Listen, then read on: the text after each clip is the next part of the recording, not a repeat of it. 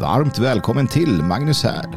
Det här är avsnitt 22 som spelas in den 11 juni och året är 2022.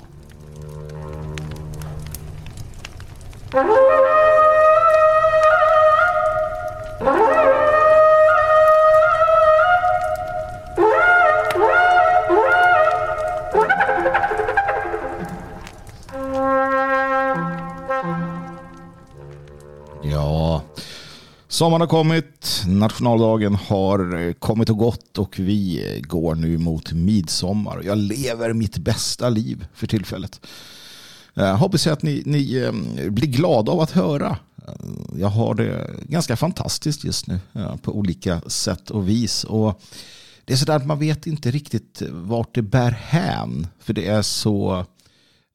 är så nytt och annorlunda men ändå... Ja, jag vet inte. Svårt att beskriva ibland sånt där. Hur man har det, men bra har jag det i alla fall. Oförskämt bra. Eller kanske rättmätigt bra.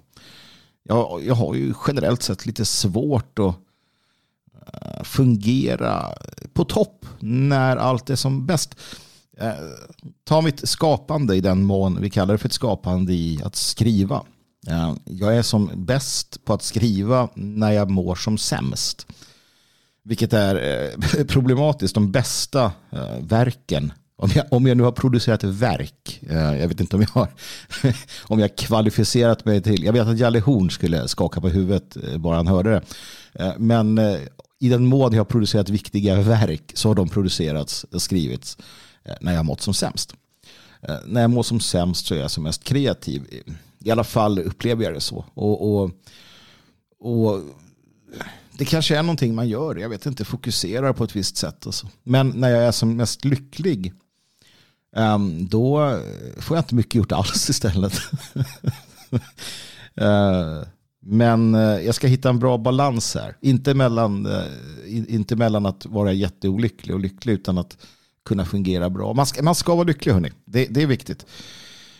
Och ni förtjänar det, ni också, allihopa som lyssnar, såklart. Kan man säga så att man förtjänar att vara lycklig? Ja, det tycker jag att man kan säga. Sen går livet upp och ner, och det gör det av naturliga skäl. Det finns en intelligens bakom detta, det finns ett skäl bakom detta, såklart, som det gör med allt annat. Och det är att vi ska uppskatta saker.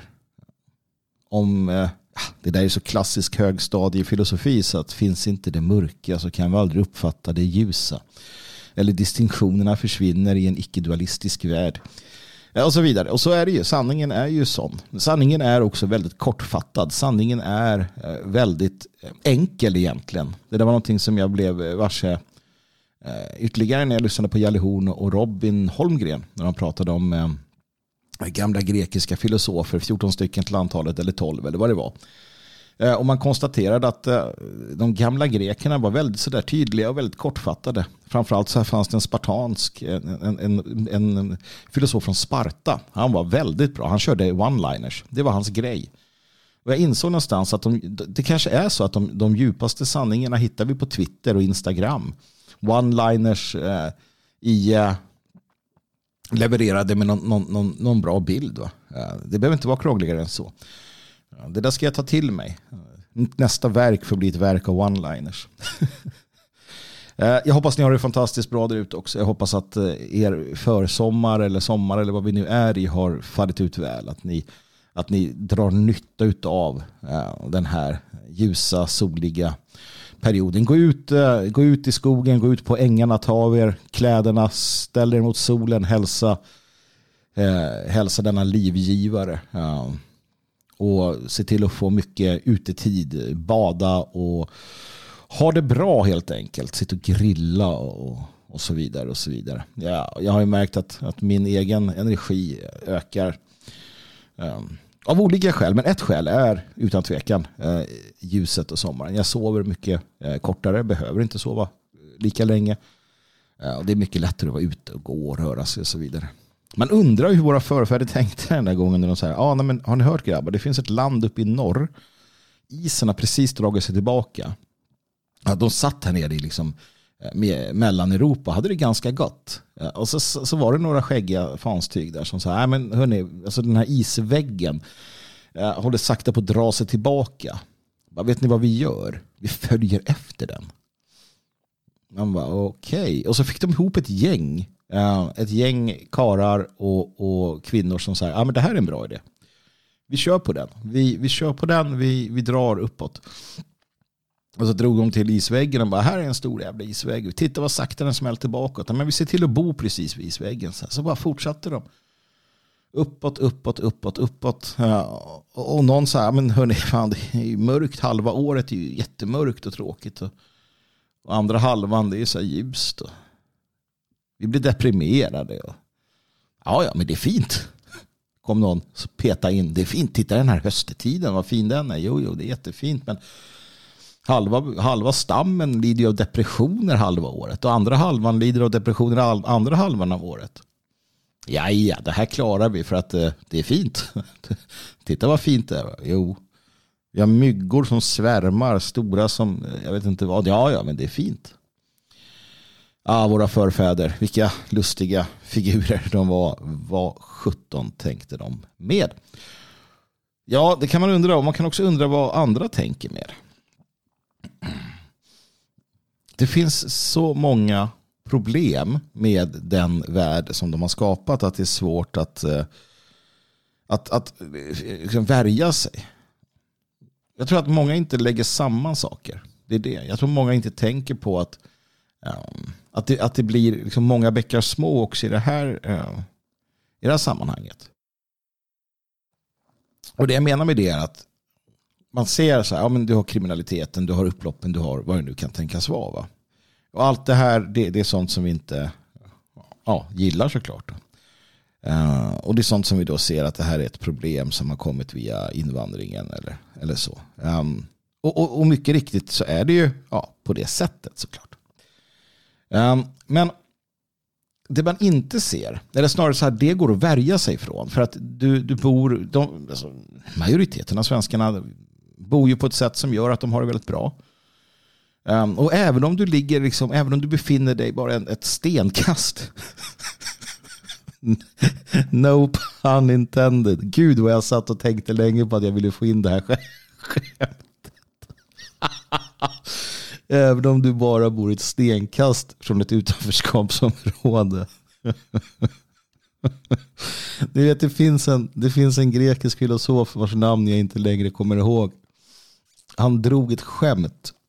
Och så skrattade han så mycket så att han dog. Jag vet att jag nämnt det här förut. Och det är lite utav det är lite utav så här, så sätt jag vill dö på. Att dra ett riktigt bra, tycker jag då, men alla andra dåligt, skämt. Och sen skratta, ni vet, sådär kluckande gott åt det egna skämtet. Tills det brister en åder eller vad det nu heter. Och man faller död ner med ett stort leende på läpparna. Då får någon vara snabb där med trolldegen och köra en dödsmask så att man kan för evigt minnas som den där glada, döda killen. Även om du bor ett stenkast, mina vänner, ett stenkast från ett utanförskapsområde, så kan du leva helt avskilt, alltså att du inte påverkas samtidigt som de skjuter och vad de nu gör i sina områden, så sitter du hemma i ditt fina ombonade hem och har det bra. Och jag tar inte det från någon. Jag sitter också i mitt ombonade hem och har det bra. Varför skulle jag söka eländet? Jag är inte dum i huvudet. Trots att jag kommer från ett folk som av någon anledning sökte isväggen. Då. Men jag tänker ju inte söka ett förortsområde bara för att så här, leva i någon form av pina. Nej, utan vi har det bra och vi kan skilja oss från detta och vi gör vad vi kan. De flesta svenskar som inte är galna, de gör verkligen allt de kan för att deras barn inte ska hamna i skolor, fritidshem och liknande. Som är mångkulturella. Man vill skära ner, och det här är ju det stora underliga i vårt folk. Att man röstar för att importera fler samtidigt som man i allt gör allt för att ens barn ska slippa gå i en mångkulturell skola. Ja, det är ju fantastiskt jävla dumt i huvudet på folk som väljer svensk skola åt barnen och röstar socialdemokrater eller moderater. Det är så här, nej. Det är svårt. Det är svårt. Men det finns ju många orsaker naturligtvis. Jag är inte dum på det sättet. Och det där kan vi liksom värja oss ifrån. Och jag menar, jag har tagit upp det många gånger. Du kan överleva mångkulturen. Du kan överleva den typ av liksom fullständig pandemonium, mångkultur som du har i Sydafrika. Om du vet vad du gör. Om du vet hur du ska agera. Om du vet hur du ska skydda dig. I Sverige till exempel är du tjej. Så måste du tänka på vissa saker när du är ute på galej. Ja. Och ju smartare och mer medveten du är och ju mer, inom citationstecken, liksom, rasistisk du är, desto bättre går det för dig. Så är det. Och det är inte svårare än så. Som ung man finns det också vissa saker man tänker på, hur man rör sig, se till att röra sig i gäng, se till att kunna liksom hantera sig själv. Och så, samma sak gäller tjejer naturligtvis. Jag har pratat om det många gånger, jag kommer återkomma till det, hur du överlever i mångkulturen. För lite sånt där har man ju samlat på sig under åren. Så att allt det här går att komma undan. Men någonting du inte kommer undan, som du kan liksom inte köpa dig fri egentligen, det är alla följdeffekter som du kanske inte ens tänker på, men som blir mer och mer uppenbara. Det kan vara hur företagsklimatet i ett område förändras när hantverkarna helt plötsligt som kommer har arbetsdisciplin och härkomst från ett ställe som definitivt inte har den svenska standarden eller vår grad av utveckling eller civilisation. Och de ska helt plötsligt komma då och fixa och dona med ditt hus, lägga om ditt tak, byta fönster eller vad du vill. Och de kan inte upprätthålla den standard som vi hade då. Det är en sån där sak. Samma sak när det kommer till alla typer av reparationer och liknande. Det är ju så att somliga kulturer, somliga är på ett sätt och andra är på ett annat sätt, och sällan kan de två bära upp varandra. Jag skulle vara en väldigt dålig massaj. Jag pratade om det tidigare. Jag skulle vara en urusel massaj. Ja, de där massajerna i Afrika skulle liksom slå sig för pannan på hur jävla dålig massaj är. Jag skulle inte kunna upprätthålla de massajiska liksom, samhällsstrukturerna. Inte för 5 öre. Jag skulle vara en jättedålig japan antagligen. Fruktansvärt dålig japan. Jag skulle vara väldigt dålig tibetan. Otroligt dålig tibetan. För att inte tala om liksom, sydamerikansk indian. I djungeln. Kan ni se mig liksom komma där springande? Nej, det kan ni inte. Jag skulle ju stampa på en skorpion och dö. Jag är en otroligt dålig sån. Däremot är jag ganska duktig på att vara svensk. Jag är helt okej med att vara vit och man för den delen. För att det är vad jag är. Det är vad jag är.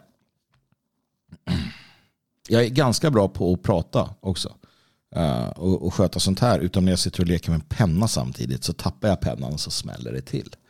Det var det som hände nyss, men också en sol har fläckar. Så är det. Men i alla fall, de här delarna kommer vi liksom inte undan, och jag har varit med om det nyligen. Jag beställde en produkt som skickades till mig, och den här produkten kom till utlämningsstället, vilket är affären här i Älgarås. Och där skulle jag gå och hämta mitt DHL-paket. Och här har jag att göra med 2 aspekter av den moderna världen. Utlänningar och globalistiska storföretag. Och det är en jävla dålig kombo. Va? För att paketet naturligtvis lämnades. Jag fick ett meddelande. Du kan hämta ditt paket. Jag sprang dit. Jag ska berätta varför jag sprang dit. Och så skulle jag hämta det, och då fanns det inte där. Och det var i princip omöjligt att kommunicera med människorna. För att de kan inte svenska. De kan heller inte engelska. Men Jag lyckades få reda på att man troligtvis har gjort ett misstag, och det misstaget gick ut på att man fick paketet utav DHL och sen lämnade man tillbaka det till DHL så att det gick med vändande lastbil som en retur. Det är fantastiskt omöjligt att lyckas med, men så kan det gå. Och det svåra här blir ju det, eller det intressanta i historien, det är ju det att det här höll på att hända en gång tidigare, för att jag beställde från samma företag och samma sak hände. Jag sprang till butiken för att hämta ut det, och då hittade jag, för de kunde inte hitta det när jag lämnade siffrorna. Nej, det finns inte. Och då sa jag går in och tittar, så jag gick in och tittade i deras lager som sådär, deras logistiska lösningar. Och där hittade jag mitt paket på just returer. Och så frågade jag, men hur är det här möjligt? Hur kan det ligga här? Och så kom det en lång harang på ett språk jag inte förstod. Och jag tog det, och då var de lite sådär, inte helt säkra på att de ville lämna ut. Jag var tvungen att visa, men det är mitt jävla namn, lägg av, nu tar jag mitt paket och går. Sagt och gjort. Ja. Och nu händer det igen. Ja. Och jag försöker då förklara, och det är så svårt det här, va? För att jag sa att det här är efterblivet. Ni har liksom någon anställd här och de tillhör samma klan. Så jag sa att den här människan är uppenbarligen efterbliven. Den här människan kan alltså inte hantera att ta emot och lämna ut ett paket. Alltså, det är på den nivån här. Och så sa jag, det går ju inte att prata med er. Sorry, kom igen. Det går liksom inte fram.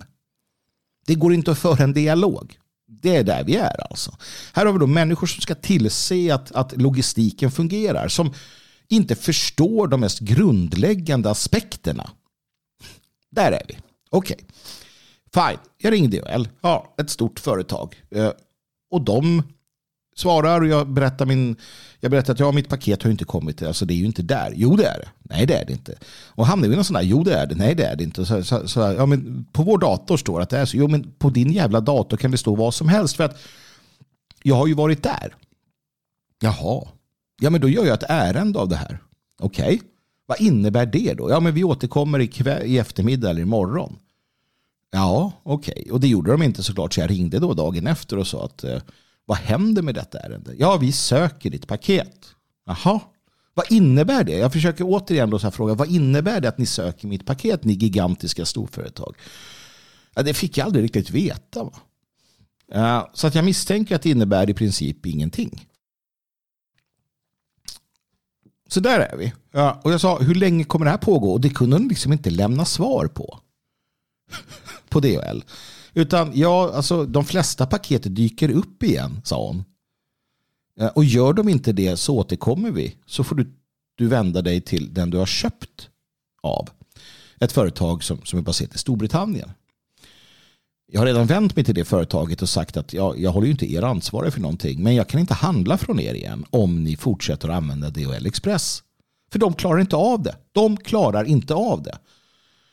Och det här är det som vi hela tiden tvingas hantera. Ett paket här, en lastbilslast där, en buss som kör fel där, ett felaktigt inslaget nummer på en terminal någonstans. För att inte tala om allt som händer inom sjukvården. Allt som händer inom den offentliga sektorn som av olika skäl, många gånger ideologiska skäl, tvingas i princip, ekonomiska skäl också, just använda den här då så kallade liksom arbetsreserven utav utlänningar som ska göra viktiga uppgifter, för det är så. Allt ifrån alltså sjukvård och hemsjukvård och allt vad det heter till logistik i ett samhälle. Till reparationer av byggnader, brandskydd och allt ni kan tänka er. Det här är livsviktigt. Byggnadsarbetaren, hemsjukvårdaren, de som liksom jobbar på centrallager och levererar sig till att saker. Det är livsviktiga personer. Jag bland annat själv har beställt medicin då, receptbelagd från någon sån här tjänst på nätet. Och då sitter ju någon i något lager någonstans och skriver ut och gör och förpackar och skickar till mig.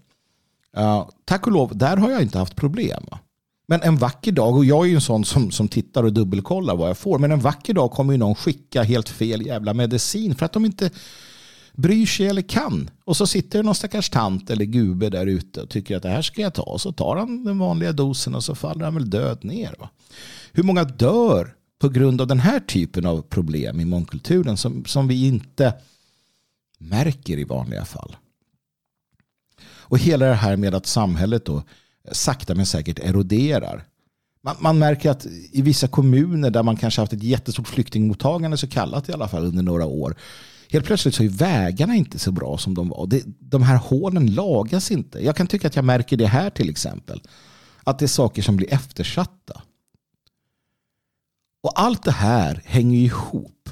Allt det här hänger ihop med massinvandring, mångkulturen, som i sin tur hänger ihop med välfärdsstaten och hur den har förvekligat och fördärvat oss i den mån att vi inte kan hantera någonting själva. Och att vi sitter och ser hur det här förfaller utan att göra något åt det.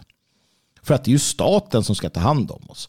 Familjen har spelat ut sin roll. Mannen och kvinnan är egna enheter som kan leva goda liv helt på egen hand som små öar, för att staten har trätt in och tagit släktens roll, familjens roll, makens roll, hustruns roll och föräldrarnas roll.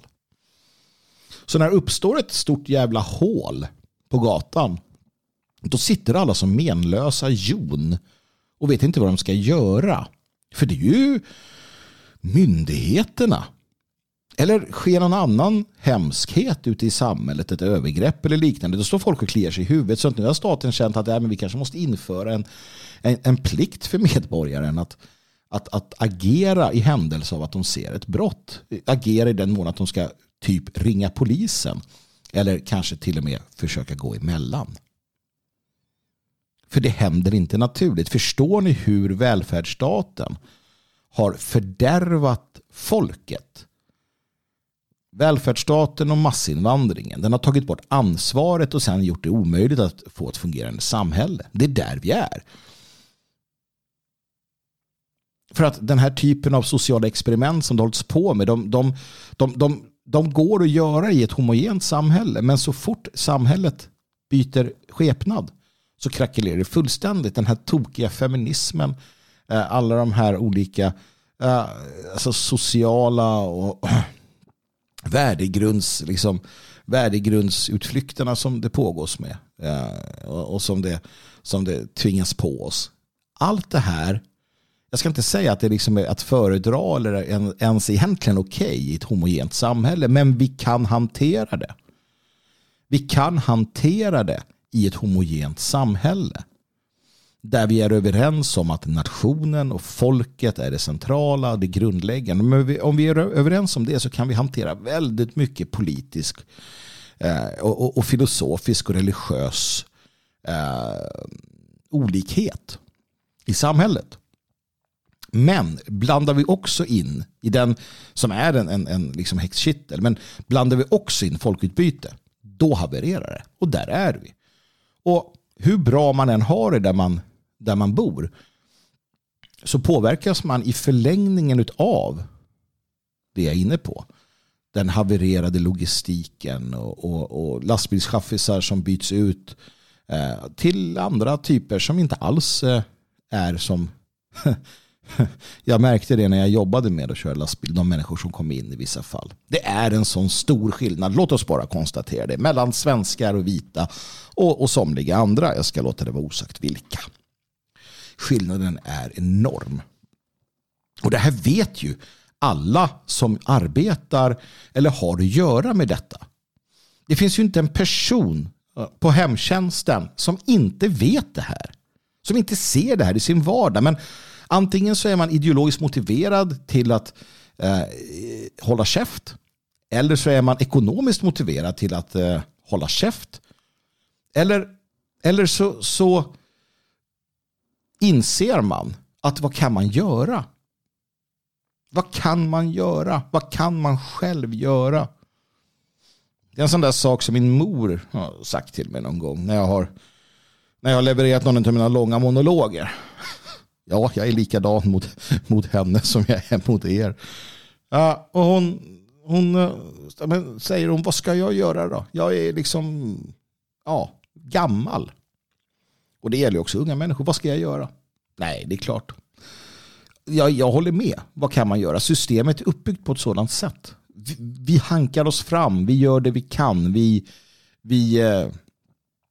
är lojala. Vi vill ju heller inte...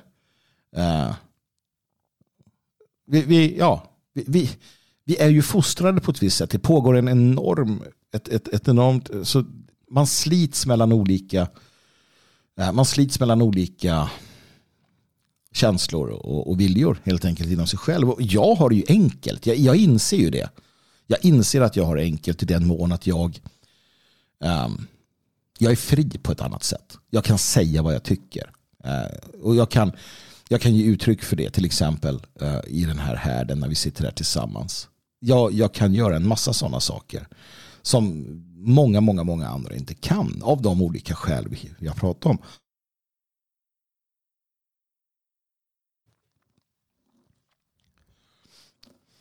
Så att här måste man då koppla in det här att ingen kan göra allt men alla kan göra något. Vad gäller att man själv då funderar över vad man själv kan göra. För det är klart att man kan göra något. Men för att det blir ju så och det måste man då förstå att man påverkas. Du, kära lyssnare, kommer att påverkas. Och du gör det redan nu. När den där leveransen försvinner. Alltså det är extra kostnader. Det är liksom dyr tid pratar man om förr i världen. Men det här är någon annan. Det här är liksom mångkultur, tid och ekonomi eller någonting. Det är den här kända extra skatten som vi betalar. Mångkulturskatt. Och den ska vi då betala för att det här experimentet ska fortgå. Så att vi tvingas acceptera det mediokra. Nej, inte ens det mediokra. Så vi tvingas acceptera det usla. Vi tvingas acceptera ett samhälle som liksom havererar fullständigt. Det är vad vi tvingas acceptera. Vad de då tycker att vi ska liksom bara ta. Vi ska bara ta det, säger de. Och jag vet inte, jag håller inte med om det. Jag vet att ni inte heller gör det. Men det är många där ute som fortsätter att göra det. För att man vänjer sig långsamt. Och det är också så. Det här är en gammal känd sanning. Som sagt, sanningar är ganska korta och enkla. De människorna, om vi tar den stora medelklassen i Sverige, den är beredd att kompromissa väldigt, väldigt länge med systemet. För att det fungerar så. Vi som går först, vi som är vägröjare, vi är lite knepiga på olika sätt och vis. Vi är lite knasiga. Till det lite trasiga. Vi har en del grejer för oss som gör att vi på ett annat sätt ser det här som händer. Vi är lite tidigare än andra kanske. Ja, och sen lite beroende på hur mycket vi sticker ut hakan är vi också mer eller mindre... Ja, konstiga, om jag får använda det uttrycket, så. Både på gott och ont. Och vi kan ju inte bygga en rörelse på det. Vi kan ju inte bygga en opposition på bara oss. Jag vet att du tittar dig själv i spegeln och tänker nej, det kan vi nog inte göra. Utan det som sen kommer, det är ju den stora breda medelklassen. Och det är ju när den har liksom begripet det här som vi kommer få se större förändringar. Och det är lite där vi är just nu. Det är i början av detta, känner jag i alla fall. Sen tar de sällan initialt de uttryck man kanske själv vill. Men här är det ju upp till oss då naturligtvis. Upp till mig att formulera på olika sätt och vis och föra fram, hålla levande... Sånt som behövs. Lite mer rakt på sak. Alltså, man ser ju hur många tassar runt som katten kring het gröt. Istället för att prata ras, prata ödesfrågor, prata sånt som är viktigt. Judisk makt och vad ni nu vill. Man trippar runt de där ämnena. Ja, och då är det min uppgift min och några andras att kunna peka på det och kunna prata om det. Och kunna säga att nej, nu, det här backar vi inte från, hit men inte längre. Nej, vi ska prata om den judiska maktrörelsen, vi ska prata om ras och så vidare. För att inte tillåta, en liksom total chansering. Och er uppgift, kära lyssnare, är ju att göra vad ni kan för att dela, sprida och understödja detta.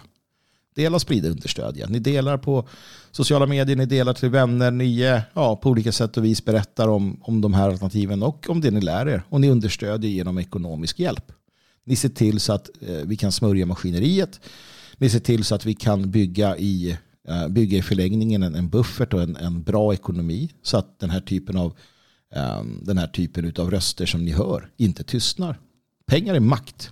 Det är er uppgift att hjälpa till och se till så att vi blir maktgalna. Maktfullkomliga. Nej, att vi får som nationell opposition och som de vi är och det vi står för i det fria Sverige och Svegot och Magnus Härd, att vi får så mycket utrymme och möjligheter som möjligt. Det är bara så det är. Och det här förstår ni alla. Men för er nya lyssnare som kommer in, en här och en där, så är det så att ni behövs. Och när ni gör det ni ska, så gör ni det ni kan. Och alla kan göra något, men ingen kan göra allt.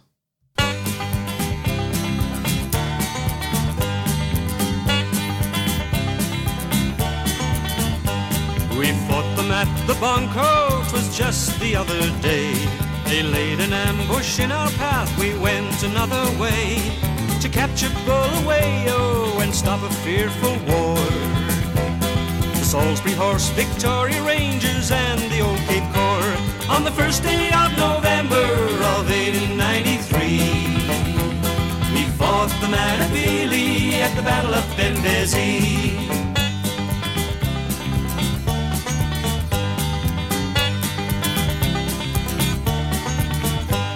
We formed a lager on a hill at midday for to rest. We saw in Sukhum many regiment towards the west. We swung the 7-pounder around and let a big one fly.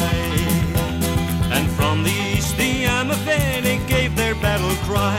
On the first day of November of 1893, we fought the Matabele at the Battle of Benghazi.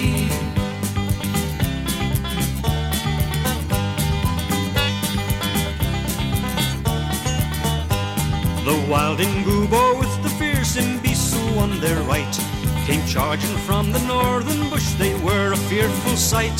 And near 6,000 warriors, we stopped them on the run. The bravest of the brave could never match the Maxim gun. On the first day of November of 1893, we fought the Matabele at the Battle of Benghazi.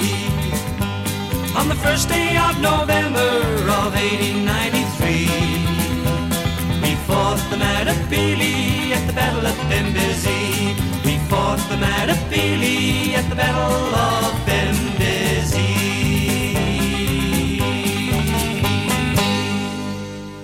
The Battle of Benghazi, John Edmond. Sydafrika är vårt, Rhodesia är vårt. Inget snack om saken, bara liberalt bjäfs att hävda annorlunda.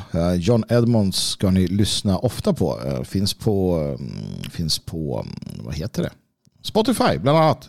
Och det är vackra sånger, toner från ett Rhodesia från fordom. Musiken, den spelas tillsammans med, jag väljer musiken, men det sker i samarbete med Midgårdshop.com, Midgårdshop.com och Liberplay, Liberplay.se, en strömningstjänst för frihetsrock av olika slag som jag tycker definitivt att ni ska titta på och abonnera på. Finns det tillgång till att streama då naturligtvis. Och Midgårdshop har allt du kan tänka dig. Allt du behöver och mer därtill. Vi ska hoppa över eller hoppa in på detta med lyssnarfrågor, lyssnarfunderingar, lyssnarfrågor. Och jag är fylld utav glädje. Vilken publik, tänkte jag säga. Vilken härd, vilken... Tänk att sitta med er alla tillsammans kring den här stora, riktiga härden. Det sprakar och man har lite att äta och dricka och kunna göra det här. Det hade varit någonting. Härdens folk, det är vilka ni är. Härdens folk. En bra benämning. Det kom till mig nu. Gudarna Hermes kastade en fackla i huvudet på mig och sa, det här är ju härdens folk. Visst hörni, det finns det fria Sverige. Absolut, fria svenskar och sådär. Men vet ni, det är en sak. Sen finns det härdens folk. Och det är ni. Det är vi. Jag och ni. Det är härdens folk. Det är en annan sak. Jag gillar det. Det ligger bra i munnen. Härdens folk. Säg det för dig själv. Jag tillhör härdens folk.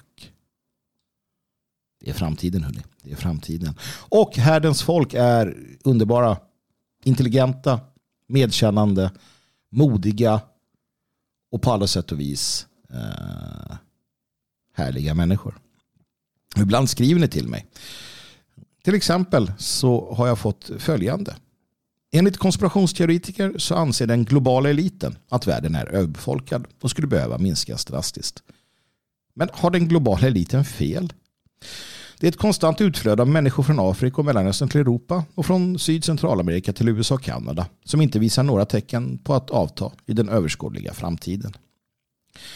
Och dessa migranter har minimala möjligheter att skaffa sig ärlig försörjning då de varken har mentaliteten eller färdigheterna som tillför Europa något som vi behöver. Situationen är något bättre i USA och Kanada då Syd- och Centralamerikanerna är mer arbetsvilliga. Men... Sen har vi också alla dessa överflödiga parasiter i väst, alltså vårt eget folk med bullshitjobb. Det är kommunikatörer och det är HR-avdelningar och det är värdegrundsarbetare och det är jämställdhetskonsulter, det är mångfaldsräknare och så vidare. Ingen av ovan nämnda skapar något som helst värde eller fyller någon som helst funktion i ett friskt samhälle. Så har den globala eliten så fel egentligen?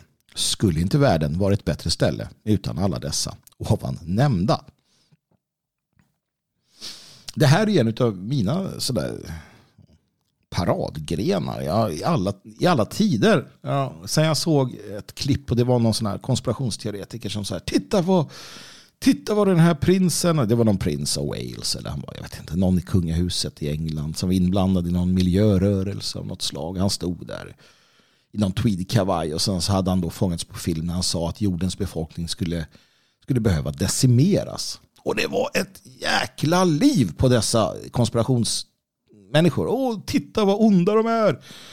Ondskan flödar från de här Illuminati som vill att människor ska försvinna, att jorden bara ska ha 1 miljon, bla bla bla bla bla bla bla. Och jag tänkte i mitt stilla sinne, de har ju rätt.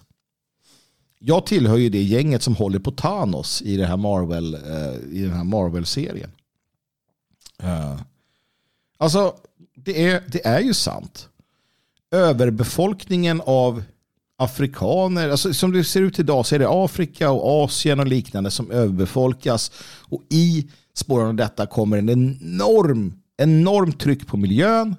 Du har alltså det mänskliga lidandet i denna överbefolkning är, det går inte ens att förstå. Vi pratar hundratusentals människor som lever i svält och armod och sjukdom och det blir massförflyttningar, folkförflyttningar och lidande, återigen ännu mer skador på miljön. Alltså det är ju horribelt. Det är horribelt detta, mina vänner. Så ja, i den mån den globala eliten tycker att det är en bra idé med en halverad befolkning på jorden. Kör i vind. Det jag brukar skilja mig åt med andra ibland i detta, det är ju att jag har en väldigt bestämd uppfattning över vilka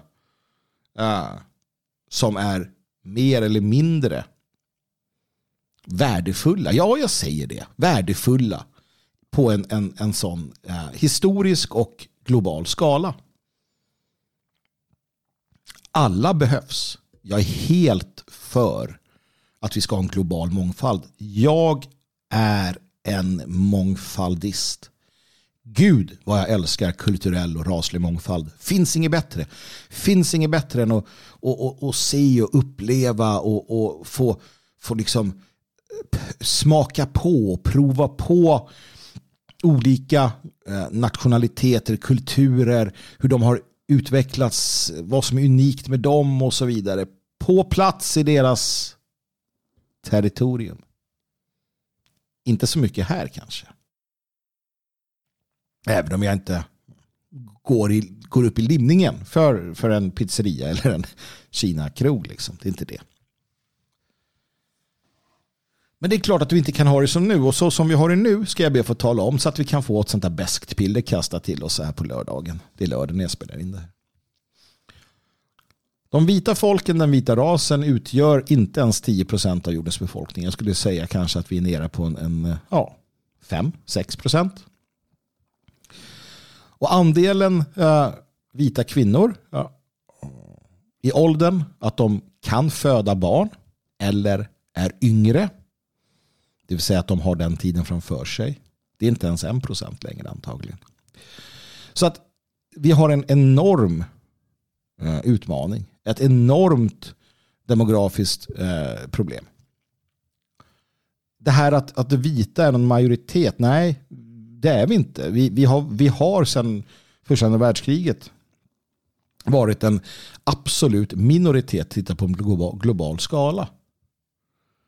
Och eftersom att vi ska inte prata nationer har vi lärt oss från vänsterliberaler och annat pack. Så låt oss då titta på världsskala. Den vita rasen är en utrotningshotad, rödlistad, enormt extrem minoritet. Punkt slut. Så är det. Så är det. Sen att vi äger rikedom, att vi äger civilisation och så vidare, det är ju bara ett resultat av dem vi är. Det är ju inte så att vi har snott det av någon. Det är helt fel också om man tror det. Det är liksom finns ingen jag tänker inte ens tjabba om det där. Va? Transatlantisk slavhandel hit och dit och så vidare. Det är liksom inte, det är inte där det ligger. Så att den stora frågan blir ju då som sagt vart hamnar vi i detta? Och hur ska vi då se på det här med den globala expansionen, alltså människorna som föds och lever längre och så vidare. Jo, det är ganska enkelt. I varje folk, i varje nation, i varje folk så finns det olika delar av befolkningen. Det finns den delen som är produktiv. Det finns en del som inte är produktiv och så finns det mellanskikt och det finns det också på en världslig befolkning. Och det är ganska tydligt. Och här skulle det naturligtvis behövas befolkningskontroll av olika slag. Jorden går mot en katastrof. Inte i den mån att jorden kommer gå under. Det är inte så att planeten är hotad på något som helst sätt. Planeten klarar sig alldeles utomordentligt bra. Det finns inga problem där. Inga problem alls. Planeten kommer klara sig utomordentligt. Men det som vi kallar för civilisation, det vi kallar för liksom mänskliga, alltså det mänskliga livet, det har problem och kommer få problem framöver. Bland annat på grund utav befolkningsexplosionen. Vi pratar om fördubblingar. Afrika kommer fördubbla sig till 2050 eller vad det var. Alltså det är klart att eliten har rätt. Vad är det för jävla dårpippiga?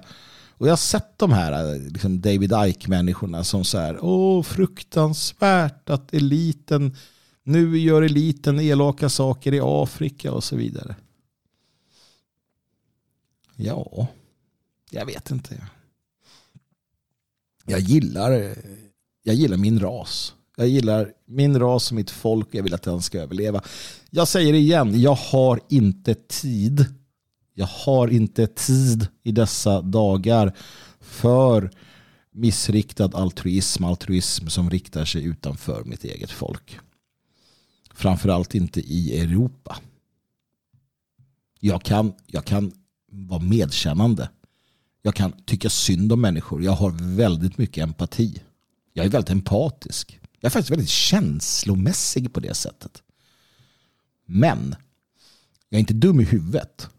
Och det innebär då att jag kan förvisso empatiskt känna med människor som lider och har det hemskt av olika slag. Men det betyder inte att jag på något sätt tycker att vi ska eller måste moraliskt eller på andra sätt göra något åt det. Speciellt inte i den fruktansvärda situation vi befinner oss i. För det vore att vara självmordsbenägen. Sen kan man ju då övergå till frågan, men hur skulle det där kunna lösas? Magnus, är det folkmord vi pratar om? Nej, jag är inte intresserad av folkmord överhuvudtaget. Jag vill definitivt inte att vi ska börja skjuta av människor. Av flera skäl, naturligtvis. Men ja, det finns ju en hel del att liksom vända emot det. Ja. Däremot så tycker jag att biståndet ska tas bort fullständigt. Ja. Och det finns säkert andra åtgärder. Det är inte intressant med åtgärderna, men ja, har ni sett den här sista delen eller läst senast sista boken i han om professor Langdon, vad heter de? Da Vinci-koden och liknande. Den sista där, då är det någon sån där misantropisk miljardär som släpper ut ett virus. Ja, och det viruset gör att det var programmerat att slå så att halva jordens befolkning skulle bli infertil. Och på så sätt skulle man då minska befolkningsutvecklingen genom att halva befolkningen blev infertil. Ja, det finns ju. Thanos har ju sin plan där med ringarna och att hälften av universums alla levande varelser bara ramlar och dör. Jag tror inte att de ringarna finns att tillgå, men ja, det finns olika idéer kring det där. Men att erkänna, det är väl första steget, och det är det som är intressant här. Det intressanta är inte kanske att sitta och fördjupa sig i någon form av befolkningsminskande åtgärder, utan det är att erkänna det enkla faktum att ja, vi behöver ha färre människor. Färre människor ger mindre avtryck, ger bättre levnadsstandard, ger bättre liksom sociala relationer, om man tittar på det. Du ger bättre sammanhållning, ger allt möjligt. Va? Och det där kommer reglera sig själv också till stor del. Vi får se. Ni vet, vi har ju ett S i rockärmen, vi som tillhör den ras vi tillhör. Och det är att skulle de lyckas med det de säger, det vill säga att göra sig av med oss. Mm. Det må vara somligas mål i detta. Men oj, vad dumt det blev när de lyckades. Om de lyckades. För att med oss faller väldigt mycket. Och det är ju inte svårare än så att säga det. Att med om den vita rasen försvinner, då försvinner den vita civilisationen. Punkt slut. Det kan vi konstatera. Och då får det vara så då. Nu är jag rätt säker på att det där inte kommer ske. Ja. Så att det är inget jag går att oroa mig för. Däremot så ska vi ta överbefolkningen på allvar. Vi ska ta de problem på naturen och miljön som det sätter. Klimatet kan vi inte göra särskilt mycket åt. Va? Men vi behöver ju lära oss hantera klimatförändringarna naturligtvis. För det sker ju sådana också till del. Så att det är mycket som kommer hända här framöver. Och om vi bara kunde fokusera på att förstå att vi är att vi inte slösar för mycket altruism och empati. Ja. Sen kan vi gott och väl samarbeta. Ja, jag tror på globala samarbeten. Jag tror på till del då interrasliga samarbeten. Absolut, vi kan ha väldigt bra utbyte med andra. Om man reglerar det på ett bra sätt och man har man har förståelse för vad man håller på med, att alla är inbegripna i detta och detta tänks och ser inga problem med det heller. Så vi håller på länge. Liksom. Det är ju först med globaliseringen och de här vänsterliberala, sinnessjuka och bolsjevistiska idéerna som det liksom faller. Jag säger det igen, en nationalism, om en nationalistisk idé skulle vara förhärskande. Om alla folk var nationalister, och de var nationalister av rätt skäl, på rätt sätt såklart. Inte den här sentida, knepiga versionen. Om det var så, då hade vi haft en helt annan värld. En värld med gränser, och med handel, och med respekt och med intresse. Och det är det som finns där bakom hörnet, det är jag rätt säker på. Och det är väl ni också, ni som tillhör härdens folk. Ni förstår det här, ni kan det här. Det är väl skönt också kanske att få det liksom sagt till sig, hört till, upprepat för sig att vi har rätt, ni har rätt. Ni behöver inte känna er som särlingar. Och jag vill rikta ett stort tack till er alla. Som hjälper till. Senast har Tina och Carl skänkt pengar till härden. Och det är ett sätt att lägga in ett litet bidrag så att vi kan fortsätta med det. Det är liksom det må låta som en repig skiva, men det är ni som lyssnar som gör det här möjligt. Och naturligtvis, som jag sagt tidigare, jag kommer alltid hålla på med det jag gör. Även om folk skulle kasta ruttna tomater på mig så fortsätter jag. Ja. Men ju mer stabil ekonomi vårt Svegot kan ha, desto bättre kan vi leverera. Ja, och desto mer kan vi fördjupa och göra det mer professionellt naturligtvis. Så att har du möjlighet, kära lyssnare, sätt över en slant på Swish 123 510 5762, märk det hela med härden. Alltså 123 510 5762, märk det härden. Eller som någonstans kanske är bättre, om du inte har liksom, om du måste vända på slantarna som många måste. Istället för att donera till härden och skriva härden så att jag får en ego-boost så går ni in på svegot.se och blir stödprenumeranter. Så att ni gör en månatlig donation. Det här är naturligtvis bra utifrån budgetperspektivet. Att vi kan planera våra produktioner och vår tid på ett helt annat sätt.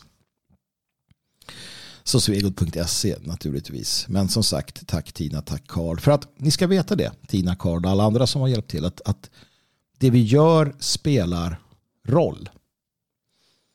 Och jag säger vi för att det är vi. Jag framför, jag formulerar, jag sitter här och har mina monologer. Jag har tack vare er den möjligheten så att ni bär mig på era axlar. Det är bara så. Och genom Svegot och arbetet där så har jag också tid. Jag har tid att fördjupa mig. Jag har tid att fundera. Jag har tid att slipa mina vapen. Jag har tid att fundera, vad är jag bra på? Vad kan jag? Och hur blir jag bättre på det? Istället för att slänga bort min tid på någonting som jag är medioker på. Bara för att få det att gå ihop.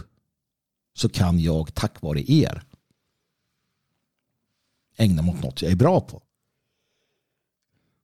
Och det leder ju naturligtvis till att det ger effekt. Vilket det gör. Och vi påverkar människor. Jag fick ett mejl som berörde mig djupt. Jag tänker inte läsa det. För att det var inte skrivet på det sättet, känner jag. Men det berörde mig djupt för att det är skrivet av en person som har gått igenom fruktansvärda prövningar. Som man skriver under det året som har varit och som är. Och det var prövningar av den värsta sorten. Och han skriver att den här podden, vår gemenskap runt härden, vågar jag förlänga det till. Härdens folk, den energi och den styrka som finns i det här vi gör har hjälpt honom mycket. Han beskriver hur resonemang som har förts här har fått fäste. Till exempel att kämpa och stå rakryggad inför de fruktansvärda fasor som man möter. Anser jag är min plikt. Och det har han rätt i. Det är vår plikt. Och den kan vi alltid luta oss mot. Det är på sätt och vis en lisa för själen. Det är en styrka att veta att plikten, det är det som sagt som definierar oss som människa. Vår pliktuppfyllelse är vad som definierar oss som människor. Det ger oss vårt människovärde. Precis som Vitalis Nordström, den svenska filosofen, beskriver.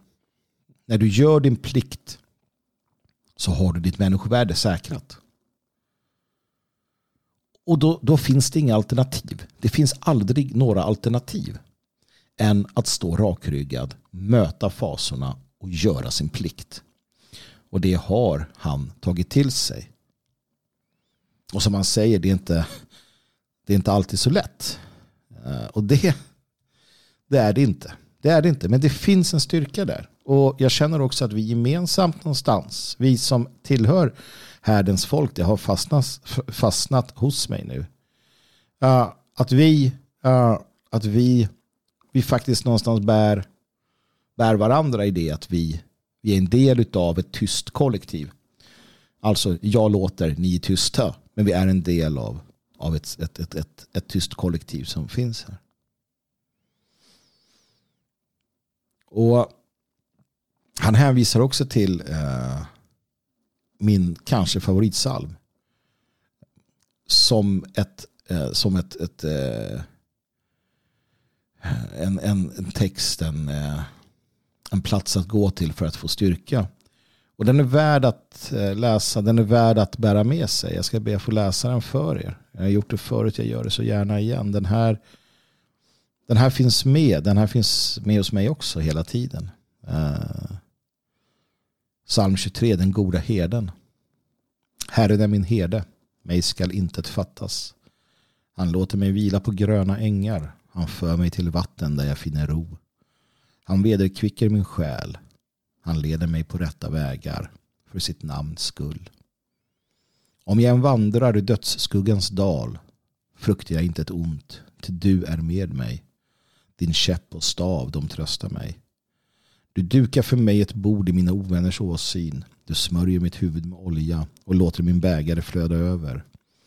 Idel godhet och nåd ska följa mig i alla mina livsdagar. Jag ska bo i Herrens hus evinnerligen. Och naturligtvis då lyfter ut. Om jag än vandrar i dödsskuggans dal fruktar jag inte ett ont, ty du är med mig. Gotthari är med oss, allfadern är med oss, ja. Och vi behöver inte frukta när vi gör det vi ska, när vi gör vår plikt. Då är vi på säker och trygg mark. Och det finns en kosmisk lag, en gudomlig lag som säger att du prövas inte hårdare och värre än vad du klarar av. Och det där kan folk tycka är någonstans, vadå? Det är ju massa människor som inte klarar av sina prövningar. Nej, det finns inga sådana. Det finns inga sådana exempel. Om du gör din plikt, om du gör och förstår. Nej, du klarar prövningarna. Kan hända en massa annat som gör att det går galet. Men de prövningar du så att säga drabbas av. Och det är inte att någon gud sitter där uppe och som i Jobs bok sitter och kastar elakheter på det. Det är inte så det fungerar. Det där är allegorier och sätt att förklara på, utan vad det handlar om är att livet är fullt av prövningar och livet är fullt av elände och livet är fullt av hemskheter. Och tillbaka till den där högstadiefilosofin, utan alla dem så skulle du aldrig kunna förstå kärlek, godhet, glädje. Då skulle i en värld utan hemskheter så skulle det vi idag ser som kärlek, godhet, glädje bli hemskheterna. I en värld utan död så skulle livet vara illa som döden. För det handlar om att uppskatta, det handlar om att förstå, det handlar om att känna. Det handlar om att ha kunskapen och insikten om det som är jobbigt för att kunna förstå när det inte är jobbigt. Och det som skär igenom allt detta och det som får oss att fungera och det som får dem att fungera som fungerar. För det är många som inte fungerar, men det är plikten. Det är pliktkänslan. Det är att gå upp på morgonen. Det är att klä på sig och göra det man ska. Dels för dem som är närmast en själv, men också för ens folk, en ras, en sak i förlängningen. När man gör det så gör man sin plikt. Och jag tycker att detta i det personliga då beskrivs så fint utav han som har skrivit in här. Och han förklarar att det är tack vare härden. Och förhoppningsvis, eller antagligen också, även om det övriga arbete vi gör. Och det händer med jämna mellanrum att vi får den här typen av kommunikationer. Och det känns så bra. För att jag vet att när jag är med om elände, för det är jag också. Herregud, livet är inget dans på rosor inte. Då är det här som styrker mig också. Inte att sitta och lyssna på mig. Det är inte det, utan att veta om er. Och att veta om att det finns någonting här. Fria svenskar som strävar tillsammans och härdens folk. Den gemenskapen, om än så tyst den må vara, om än så som det ser ut nu i alla fall då, spridd över landet, så finns den. Outtalad, men ändå levande. Det är sånt som spelar roll i slutändan. Så att ett stort tack till dig som skrev och berättade. Jag kommer fortsätta finnas här. Och ni kära lyssnare fortsätter att finnas här och hjälpa till. Och är det någonting vi kan göra för varandra så ska vi bara säga till och höra av oss. Skriv till mig. Jag gör vad jag kan vid varje givet tillfälle. Och jag tänker fortsätta att säga både obekväma sanningar och uppmuntrande ord, men också kanske ord som inte är så jävla uppmuntrande alla gånger, men som man behöver höra. Till exempel sånt som att du måste ta ansvar för dina egna handlingar. Du kan inte skylla på andra. Du måste bära bördor. Hittar du någon att dela bördorna med, fantastiskt, men gör du inte det så måste du bära dem själv, och du måste bära dem med den äran. Att leva ett ärofullt och hedersamt liv är, ja, det är sånt, det är väl det bästa man kan hoppas på, va? Och att möta monstren, att möta vemödor och elände med plikten i ryggen. Rädslan kommer alltid finnas där. Den djupaste sorgen kommer alltid finnas där. Glädjen kommer finnas där. Men det som omsluter allting och det som gör att vi tar nästa steg, det är plikten. Och när människor som har den inställningen möts tillsammans, när pliktkänslan omfamnar ett kollektiv, ja, då finns det ingen ände på. Det finns ingen utmaning som är för svår. Det finns ingen höjd som är för hög. När det händer, då kan vi lyckas med precis vad som helst. Hush my children, don't you cry. Daddy's gonna fight for you until he dies. lay down your head upon this night and dream your dreams, oh, till the light. Dream the dream of a little mind, bird and trees and our kind. Be as free can be, and in your dream, please dream of me. Dream the dream of a little mind, bird and trees and our kind. Be as free can be, and in your dream, please dream of me.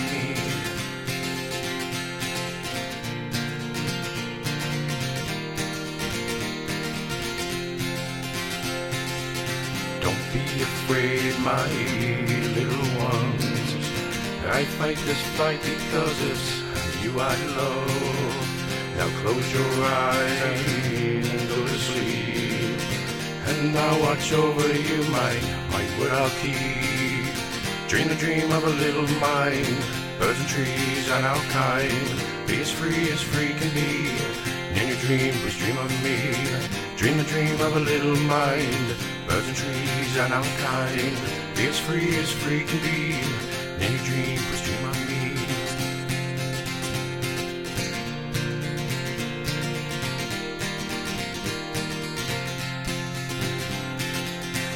Hush, my children, don't you cry.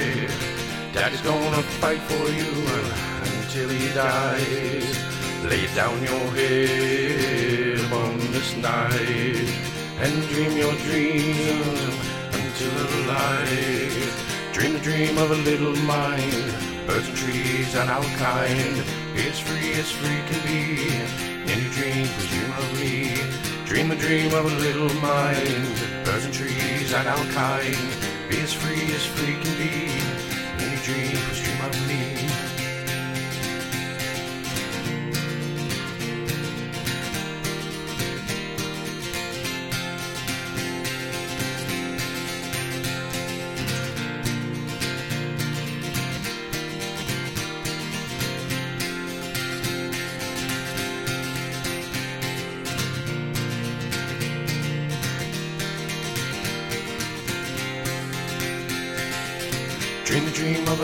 Mind, birds and trees and our kind. Be as free can be, in your dream, please dream of me. Dream the dream of a little mind, birds and trees and our kind. Be as free can be, in your dream, please dream of me. Ja, kortfattade sanningar. Det är någonting som jag känner att vi har ägnat oss åt under det här avsnittet hittills. Jag kommer fortsätta på samma sätt och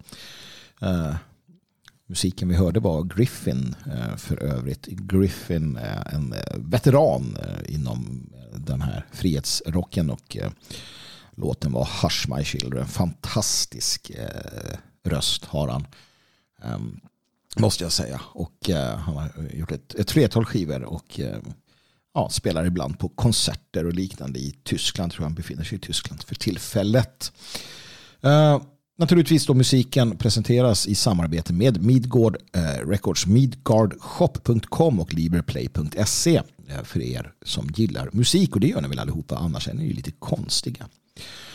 Som sagt, korthet, sanningar i korthet har varit temat för programmet hittills. Vi har pratat om plikten igen, ära, heder, och hur det får dig att leva ett liv som är i grunden värt att leva. För så är det. Att man kan överkomma de svåraste motgångar genom att fokusera på plikten. Genom att fokusera på det som i grund och botten är det som Gud och gudarna kräver av oss. Och Gud och gudarna säger jag. Jag brukar göra det. Jag är ju så här ekumenisk. Jag är ju en produkt utav. Jag är jag är uppväxt, kan jag nästan säga, i de två stora ariska religionerna som är kristen identitet och votanism, eller odinism, eller vad man nu vill kalla det för. Och då menar jag den filosofiska inriktning som David Lane och Ron McVan med flera omfamnade.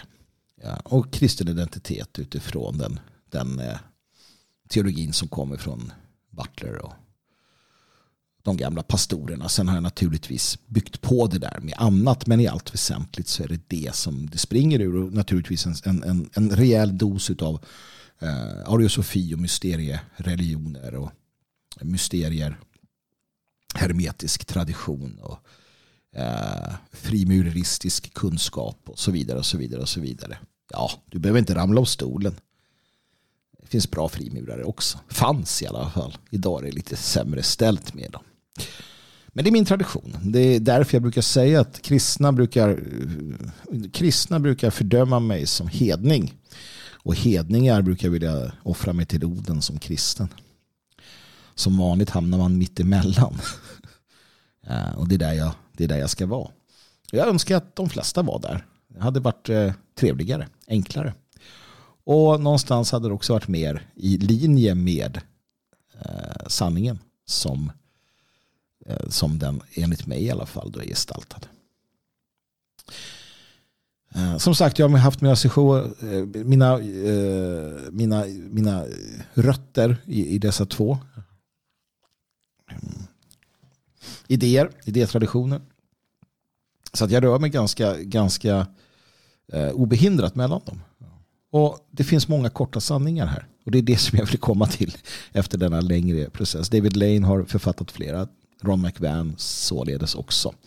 I Otans folk, som en gång var en livskraftig och stark och väldigt, väldigt bra organisation, gruppering, vad vi kallar det för. Samma sak i identitetsrörelsen som hämtar sig sitt stoff från Bibeln framförallt. Det finns många korta sanningar där också. Och det är de korta sanningarna som vi är ute efter. Det är de korta sanningarna som påverkar. Någonting som man lär sig som agitator, politisk talare eller talare som så, det är att om jag ska hålla ett tal som ska vara 1 timme långt, då kan jag börja på en gång, för då kan jag stå och prata. Men om jag bara får prata i 5 minuter, då måste jag verkligen sätta mig och planera, då måste jag fundera, då måste jag bygga upp det här talet, för att då måste jag fatta mig kort. Och det är inte lätt, det är svårt. Att i min värld i alla fall, att skriva en novell, en kort novell på 20, 25, 30 sidor. Ja, det är svårt.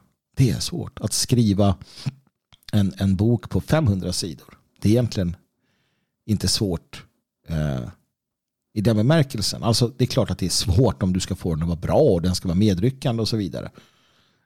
Men det är också väldigt mycket vad ska man säga, transportsträckor. Jag tror att alla som har läst Tolkien till exempel, man läser den första gången med liksom inlevelse, men andra och tredje gången då hoppar man gärna över de ändlösa promenaderna som hobbitarna, framförallt de som går till Mordor, där de går. Det är den här transportsträckan. Det finns naturligtvis, jag attackerar inte för Tolkien här, utan jag bara konstaterar. Ska man göra någonting kortfattat, då gäller det att tänka till, kort sagt. Och de små korta sanningarna är de som faktiskt också påverkar oss mest. Det finns en orsak till att det dyker upp hela tiden nya konton på sociala medier med one-liners, med stoikers citat, Nietzsche eller Jung eller vilka man vill, att människor, för att det är få förunnat att orka eller kunna rent intellektuellt också att sätta sig ner och ta till sig Jungs livsverk. Men fan gör det? Här har du de svarta böckerna och sen kommer de röda böckerna. Och inte tusan vet jag, han kanske har de Gredelina böckerna i någon överkurs där. Alltså. Jag har egentligen hela min gärning har i mångt och mycket gått ut på också att förenkla. Att hitta de här korta. Jag menar, tittar ni på vad jag har skrivit till Värn för Norden till exempel, som jag menar är en väldigt bra introduktion till nationalism, en fortbildning också för den delen. Det är väldigt kortfattat, väldigt enkelt. Jag har fokuserat på noveller i den mån jag har skrivit skönlitteratur. Glimtar av liv till exempel, som verkligen är kortfattade, korta berättelser och så vidare. Jag vill formulera mig kortfattat. Sen absolut kan jag ju sitta och prata på det här sättet. Men det här är ju mer som jag ser ett samtal som jag har med er. Så att, ja. Och jag har projekt på gång för att fortsätta göra så här. Och för att på olika sätt och vis göra vår kunskap, vår historiska kunskap tillgänglig för de som vill ta till sig den. Kunskap och förståelse är makt. Därför ska vi titta närmare på vår ras etik, 14 punkter att hålla sig till, som är författade av just Ron McVan. Antagligen tillsammans med David Lane. Och som gavs ut av Otans folk för 20 år sedan eller någonting. Och det här är levnadsregler som man kan hålla sig till, som man bör hålla sig till, som man bör meditera över. Du bör. Jag är väldigt nära på att säga ska. Jag är inte där ännu. Men härdens folk ska. Så är det. Härdens folk ska meditera över de här sakerna. Härdens folk ska utvecklas till någonting som vi inte har sett i vår ras på länge. Jag börjar känna att jag har ett kall här, hörni. Känner ni det ni också? Ni kanske känner att härdens folk är någonting som vi ska ta på allvar. Skriv gärna till mig på Magnus Härd, mailadressen ser ni här i till texten till det här programmet här på Spreaker eller vart ni tittar. Härdens folk ska meditera över de här frågorna, över de här sakerna, över de här one-linerserna som kommer levereras här. Vår rasetik, 14 punkter att hålla sig till. 1. Ära bara ditt egna folks gudar. Främmande gudar förgör dig. Och det där är en grundläggande sanning. Det går inte att komma ifrån detta faktum. Och nu vet jag att det ska börja tvistas då. Men Jesus hit och dit och bla bla bla. Ja, är man inte... Man måste vara... Jag ska inte ta fram storsläggan. Det jag ska säga är att man bör titta på historien. Man bör titta på hur det finns kanske ett gemensamt ursprung för olika idéer. Hur den ariska rasen, de 2 gånger födda, hur de faktiskt kan leda tillbaka till en gudom eller en uppfattning om Gud som går långt tillbaka i tiden. Och så tar man fasta på det. Då inser man, som jag har insett, att tron på Kristus och Gotari, allfader Gud, går hand i hand med den djupaste respekt för vårt folks gudar som Pantheonen har erbjudit oss. Och det är de som vi vördar och hedrar. Inte främmande folks gudar. Utan det ska vara gudar som kommer från oss, från vårt inre, våra egna, våra gudar. Den som tillber andra folks gudar kommer att bli förgjorda, för att det är inte för oss. 2. Naturens lag bevisar den gudomliga planen. Den naturliga världen är allfadens skapelse. Och det här är ju någonting som återkommer från Bibeln också. Undersök skapelsen, titta på skapelsen, så blir du liksom i många fall ganska övertygad om att det är en plan bakom detta. Och vill du vägra det, ja men gör det. Jag är inte här för att bråka med ateister. Ni får tycka vad ni vill. Men jag för egen del, och när det kommer till forna tiders vetenskapsmän som var långt mycket smartare än mig, så var det ju ganska självklart att vetenskap och naturvetenskap och annan vetenskap gick hand i hand med en gudstro. Absolut, en skapelsetro. Självklart. Och för mig är det så också. 3. Var alltid modig och betänk konsekvenserna. Följdverkningen av dina handlingar lever kvar länge efter att du har lämnat Midgård. Det där är någonting att ta till sig. Något att meditera över. Dina handlingar vid varje givet tillfälle, hur obetydlig du än kan tycka att den är, lämnar ett avtryck som i sin tur kan bli ringar på vattnet och vara till skada eller nytta för vårt folk. Det är bara så. Det är därför du måste ha de här olika begreppen att hålla dig till. Heder, ära, plikt. Och göra vad du kan för att följa dem. För att då blir följdverkningarna goda. Så att det är värt att komma ihåg. Och framförallt för oss som är äldre, du kanske har syskon eller barn eller vad som är yngre. Då är det en förebild. Och då måste du tänka på sådana här saker. Och det är samma sak i din relation, i ditt förhållande. Ett förfluget ord. Någonting som är kanske bara menat som ett skämt som är något som blir fel, eller en kommentar som kanske verkade lustig eller oförargelig för dig kan få följdverkningar i din relation eller i ditt äktenskap eller vad det kan vara efter lång tid. Och jag säger inte att man ska trampa runt på tå som någon liksom överkränkt sådär. Det är inte det jag menar. Jag menar inte att man inte kan vara rå och hjärtlig, som är min favorit. Det är klart man kan vara det. Med rätt personer såklart. Men det handlar om att tänka lite extra. Det handlar om att vara lite mer lyhörd. Och det mår alla bra att vara. Det blir konsekvenser. Är du modig så sprider du mod. Är du ärlig så sprider du ärlighet. Är du kärleksfull så sprider du kärlek. Är du hatisk så sprider du hat. Och är du en lögnaktig jävla parasit så sprider du lögnaktig parasitism kring dig. Sådana människor vill vi inte ha i vår närhet. De ska rökas ut ur sina hålor och drivas till världens ände.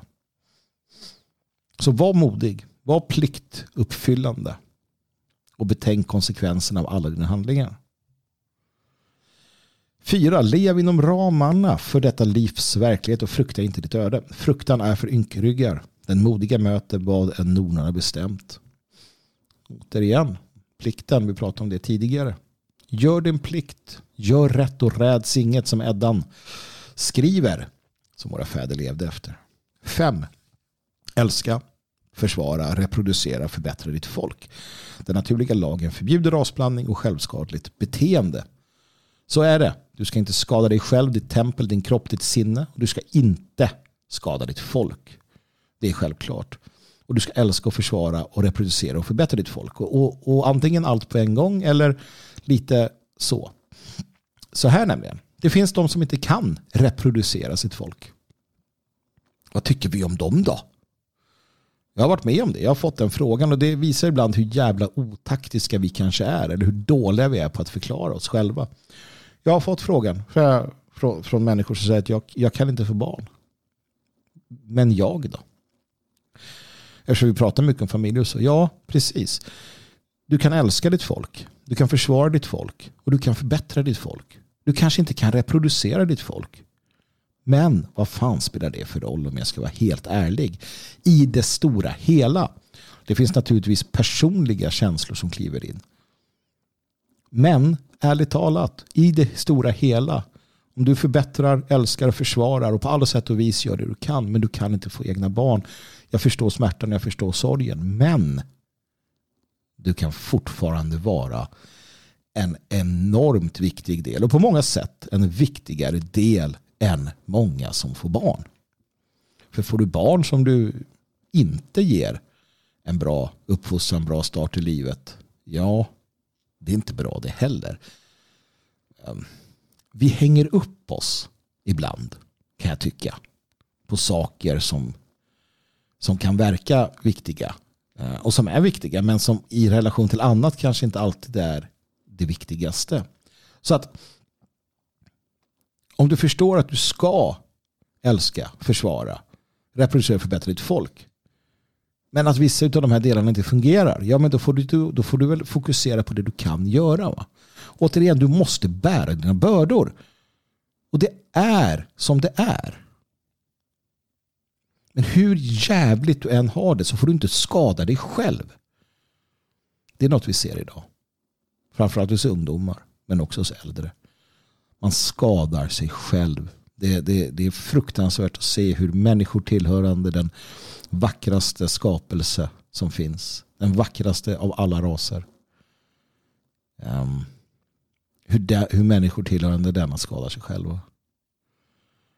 Det får du inte göra. Du får inte skada dig själv. Du får inte skada andra. 6.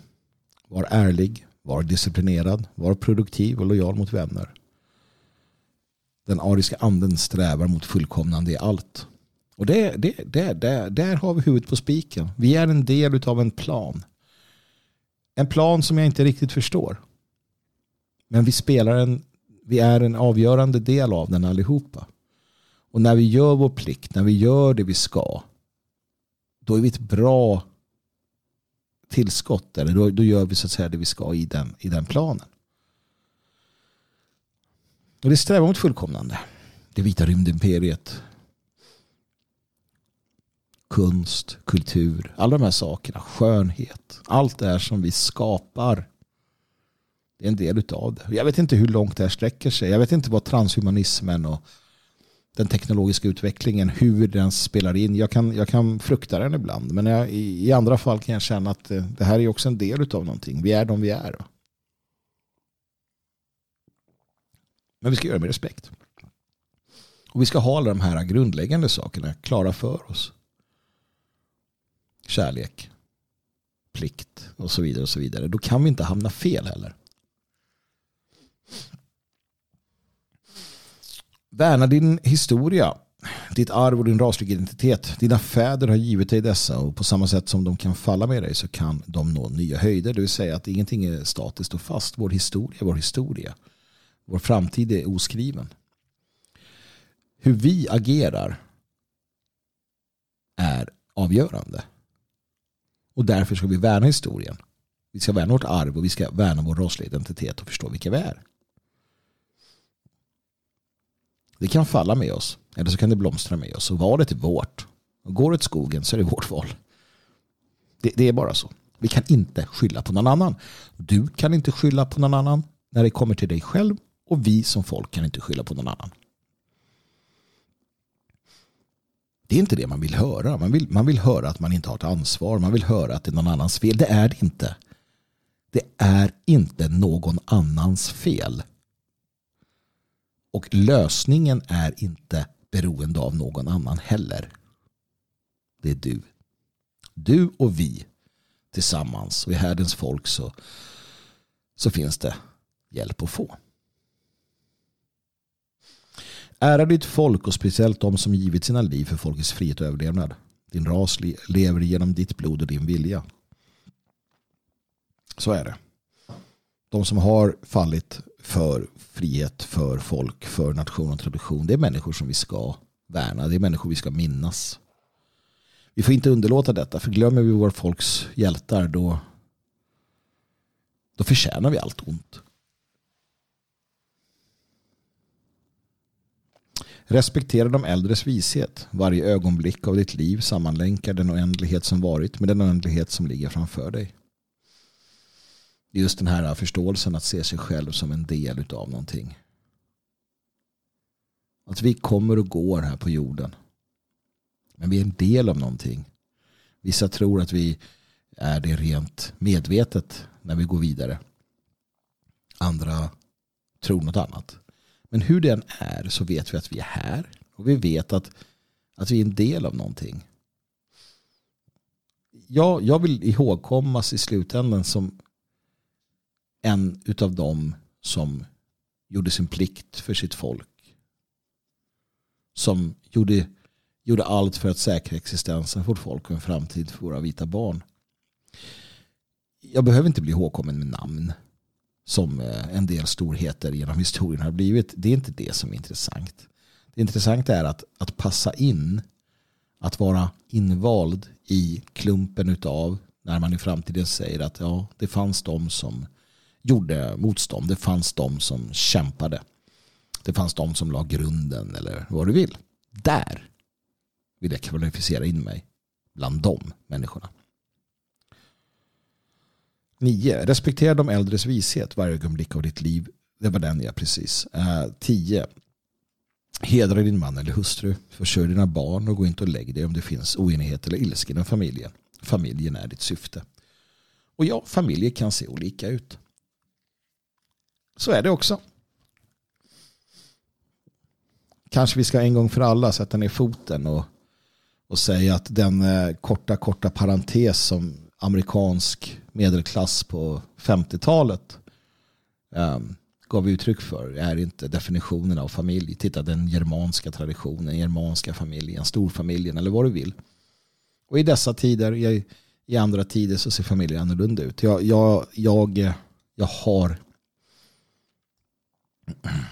Jag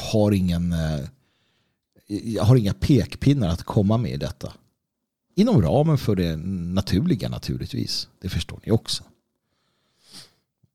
Men det är klart att man i relationen hedrar sin man eller hustru. Det finns en intressant aspekt i Bibeln där Jesus talar, tror jag, Jesus som pratar om att kvinnan ska vara slav åt mannen. Och att mannen ska vara slav åt kvinnan. Ofta så nämner folk bara det förstnämnda. Men det är sant. Vi ska vara varandras slavar. För att är vi det i en relation, ja, det blir ganska bra då.